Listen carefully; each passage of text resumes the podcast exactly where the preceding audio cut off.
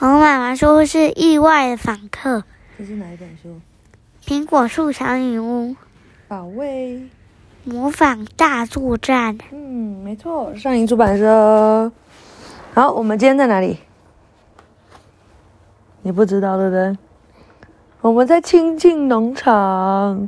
今天早上还去了梅峰农场，妈妈以前在那边实习，很开心。好，嗯，你说什么？有趣哦。有啊，就是早上那个农场啊，都是花的那个，我们还要采花，不是吗？嗯。你还有在那边捡到石头布啊？还有在找青蛙和蝌蚪啊？你忘记了？记得。你只记得中间买扭蛋，对不对？嗯。是不是？好，来，意外的访客，听到佩特纳拉保证第二天一早模仿就会消失，魔法就会消失。兄妹俩终于放下心头的一块大石头。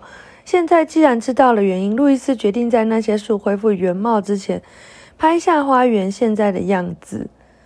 当他们回到模仿屋子时，库恩布兰特先生刚打完电话：“好了，明天中午除虫公司的人会过来。刚才电话里的人说，他们对于处理果树的病虫害非常有经验。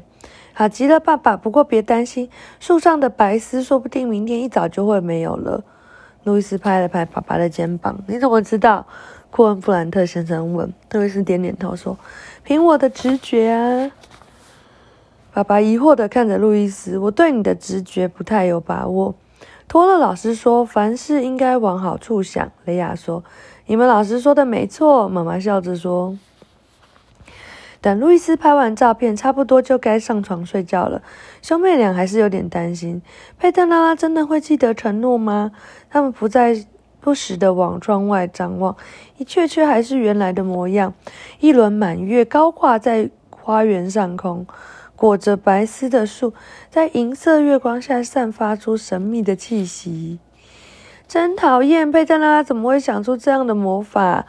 雷亚爬上床时抱怨着：“你觉得明天就能恢复原状吗？你觉得可以吗？”“不知道。”“你猜一下嘛。”“你说不知道。”“不知道。”“那你觉得路易斯觉得呢？”“不知道啊。”“你也觉得他不知道？为什么不知道？”“因为我不知道啊。”“那我就只好把火车开到你家了，是不是？”“为什么有时候你很确定，有时候你就不不知道？”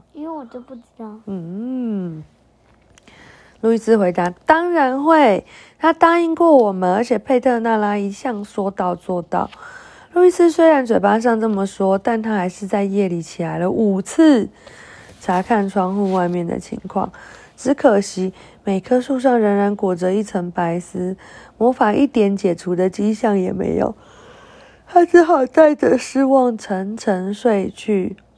快醒醒！一大早，雷亚就叫醒路易斯。佩特拉拉解决解除魔法了，你看，树上那些恶心的东西不见了，花园又跟以前一样漂亮了。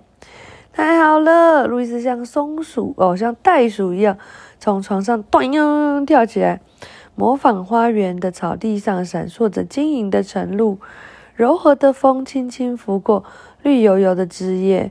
快，我们快去叫醒爸爸妈妈！雷亚大叫，他们一定会高兴的跳起来。兄妹俩飞奔穿过走廊，冲进爸爸妈妈卧室，大喊：“爸爸妈妈，快看窗外！”库恩·布兰特夫妇一下子就惊醒了，一脸茫然的问：“怎么了？怎么了？发生什么事？”你们看，雷亚说着，一把拉开窗帘，花园又恢复原来的样子了。路易斯兴奋地指着窗外，库恩·布兰特夫妇终于完全清醒了。两人不可置信地揉了揉眼睛。“爸爸，你觉得怎么样？”“哎呀，你果然料事如神！”爸爸大叫大笑着说。“看来我以后还得多多问你的直觉了。”看到爸爸妈妈这么高兴，雷亚开心的像个皮球，在床上又蹦又跳。突然，他想到一件事。爸爸，你会打电话给那些摘皮果的工人再来一趟吗？你觉得他爸爸会吗？不知道，猜一下嘛。应该不会吧？应该不会啊。哦，那我们来看看喽。库恩·布兰特先生挤了挤眼睛，不会了，他们要价太高了。格拉博斯基先生的收费贵得离谱，昨天才来一下就跟我算工钱。库恩布兰特太太点了点头。你要记得取消出送公司的预约哦，不然他们今天中午就会过来，到时候又多一笔账单。别担心，我会处理的。库恩布兰特先生向太太保证。后来他在吃早餐之前拿起电话取消了预约。可是到了中午，还是有一辆车停在他们家门口。哎，你觉得会是谁？不知道。我也不知道是谁。一位身穿灰色西装的男人从车子里走了出来。库恩布兰特夫妇觉得很奇怪，这是谁呀？库恩布兰特先生从餐桌前站起来，打算去看个究竟。也许他迷路了，想来问路。雷亚一边说，一边在松饼上淋上枫糖浆。也可能是除虫公司的人，路易斯说。不过，这个男人既不是除虫公司的人，也不是迷路了。他向库恩布兰特先生自我介绍：“我是受模仿屋子的主人库恩，呃，对，吉贝特米尔斯坦先生的委托而来的。他要我把这封信亲手交给您。”兄妹俩竖起耳朵仔细听。一开始，对方说的话不太清楚，可是过了一会儿。他们的爸爸妈妈就这，他的爸爸就拉开嗓门喊着：“怎么会有这种事？根本不可能！”他听起来非常的生气。兄妹俩有点害怕的看着妈妈。库恩布兰特太太放下刀叉，一言不发的站了起来。这时，那个男人又说：“库恩布兰特先生，您别激动，我跟你解释一下。”沉默一会儿，库恩布兰特先生又开口了。好吧，那请进吧。我们正在吃早餐。哦，那我不打扰你们用餐，你们吃完再说。没关系，我去把家人叫出来。这件事关系到全家人。哇，会是什么事啊？库恩布兰特先生还没有去喊，库恩布兰特太太和孩子们就已经站在走廊上了。啊，你们在这里呀？库恩布兰特先生的声音有点沙哑，他清了清嗓子说。房屋中介施梅芬尼先生在客厅等着，他有事要告诉我们。大家默默地跟着库恩布兰特先生走向客厅。施梅芬先生露出彬彬有礼的职业笑容，同时和库恩布兰特太太握手。他不是一个冷漠无情的人，甚至有点同情受到意外惊吓的这家人。可是有什么办法呢？这是他的职业，他只是在做分内的工作而已。兄妹俩用怀疑的眼神看打量斯美芬尼先生，他清了清嗓子，打开公事包，取出一封信。可不可以请您签收一下？库恩布兰特先生没有伸手去拿，反而是他太太接过了信，在签收条上签了名。谢谢您，美斯梅芬尼先生微笑着。库恩布兰特太太拆开信，快速看了几眼，然后默默地把信递给丈夫。信上写什么？雷亚问。库恩布兰特先生咽了咽口水。吉贝特米尔斯坦先生想出售这间模仿屋子，他要结束我们的租约。什么？兄妹俩异口同声的大喊：“要我们搬出去？这不可能！”那些母鸡怎么办？还有佩特呃，还有苹果尼女士怎么办？这跟苹果尼女士有什么关系？不知道住在树上？这跟苹果尼女士有什么关系？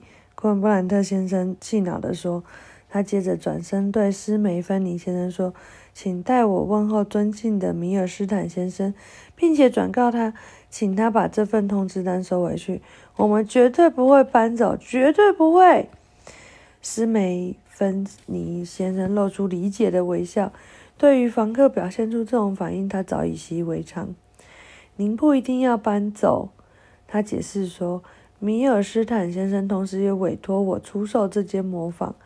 您可以出个价钱把这里买下来。你觉得他爸爸有钱吗？他停顿了一下，又继续说：“只是现在已经有一位感兴趣的买家了。”库恩布兰特先生搔了搔头：“你是在开玩笑吧？我是要去哪里生出这么多钱呢？我所有的财产都投入咖啡馆了。”施梅芬尼先生耸了耸肩：“真遗憾，我今天就是特地过来告诉您的，模仿屋子要挂上代售的牌子了。”您刚才说已经有一位卖家有兴趣，库恩布兰特太太问：“请问是谁想买模仿屋子呢？”她转头看着丈夫说：“也许我们可以去找那个人谈，跟他解释这间咖啡馆对我们来说有多重要。要是我们能够跟新屋主继续租下这间房子，问题就解决了。”“对呀，买家是谁呢？你有那位买家的电话吗？”“当然有啊。”是梅芬尼先生说。伸出手在公事包里翻找，不过您一定要先看过这位先生的电话。他的呃，他说，不过您一定看过这位先生的电话，他的号码就印在面包的袋子上。你觉得他是谁？不知道。谁会？莫林。对，我猜也是。库恩布兰特先生的脸顿时变得毫无血色。库莫林先生对这个地方一直有极大的兴趣，他出了相当诱人的价钱。如果您想跟他聊一聊，斯梅芬尼先生递过来一张名片。不过库恩布兰特先生只是愣在原地，傻傻的看着他。斯梅芬尼先生被他看得浑身不自在，心想：库恩布兰特先生的举止怪怪的，该不会是脑子不正常吧？他有什么怪怪的？不知道啊，不知道，因为库莫林先生跟他好还是不好？不好。对呀，所以你觉得顾莫里先生会帮他吗？不知道。不知道。好，我们来看看，你刚好的考虑吧。他嘀咕了一句，转身就走了。讲完了，晚安。